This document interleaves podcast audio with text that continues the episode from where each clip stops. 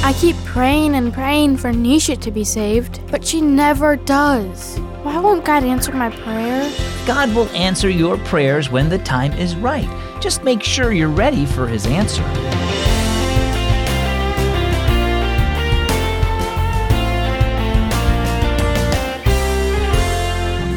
Have you prayed for something but didn't get an answer right away? My name is Zach, and this is Keys for Kids. Sometimes when you pray for something but don't get a quick answer, it might feel like God isn't listening. But guess what? He is listening, but often his timing doesn't match up with ours. It's important to be patient and keep praying, and while you pray, be prepared to take action once the prayer is answered. That's what Nehemiah did while he was building the wall in Jerusalem. Nehemiah chapter 4 says, We prayed to our God and we put guards on the walls to watch day and night so that we could be ready to meet them. And now our story today.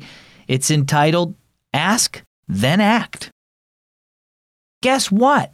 After class today, Logan trusted Jesus as his Savior, Raiden excitedly told his family on the way home from church. That's great, Dad exclaimed. Wonderful, added Mom enthusiastically. Your prayers have been answered.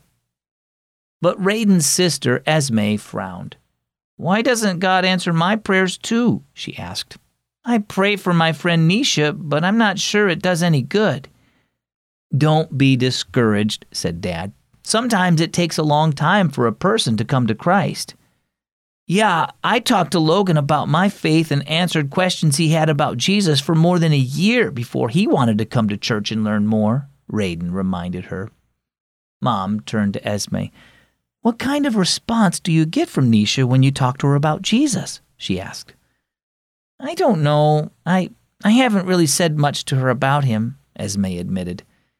Have you invited her to church or your Wednesday night Bible club? Dad asked. Well, no, said Esme. But I let her know I go, and I pray for her all the time. Praying for her is very important, said Dad. God is the only one who can change people's hearts, after all, not us.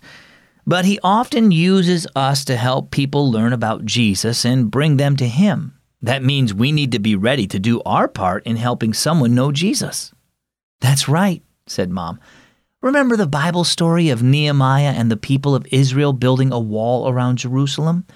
When they heard their enemies were coming, they prayed. But they didn't just pray, they also prepared to fight. It's important to pray for Nisha, but there may be something else the Lord wants you to do in addition to praying. Esme was silent for a while. When they arrived home, she jumped out of the car. I want to text Nisha and invite her to come to Bible Club on Wednesday. We're having a game night, and I think it would help me talk to her about Jesus. Dad nodded. Let's pray that Nisha will come, not only to church, but also to know Jesus as her Savior. So, how about you? Are you praying for something? For someone's salvation, for money you need, or for better grades? Jesus tells us to bring all our concerns to Him, so keep praying, but also be ready to do something He wants you to do in that situation, such as talking to somebody about Jesus, mowing a lawn, or studying hard.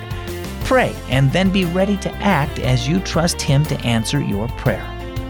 Our key verse is Nehemiah 4 9. We pray to our God, and we put guards on the walls to watch day and night, so that we could be ready to meet them. And our key thought for today pray and be ready to act.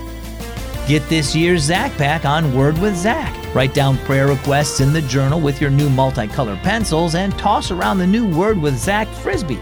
Check out the Zach Pack at wordwithzach.org and tap materials in the menu. I'm Zach with Keys for Kids.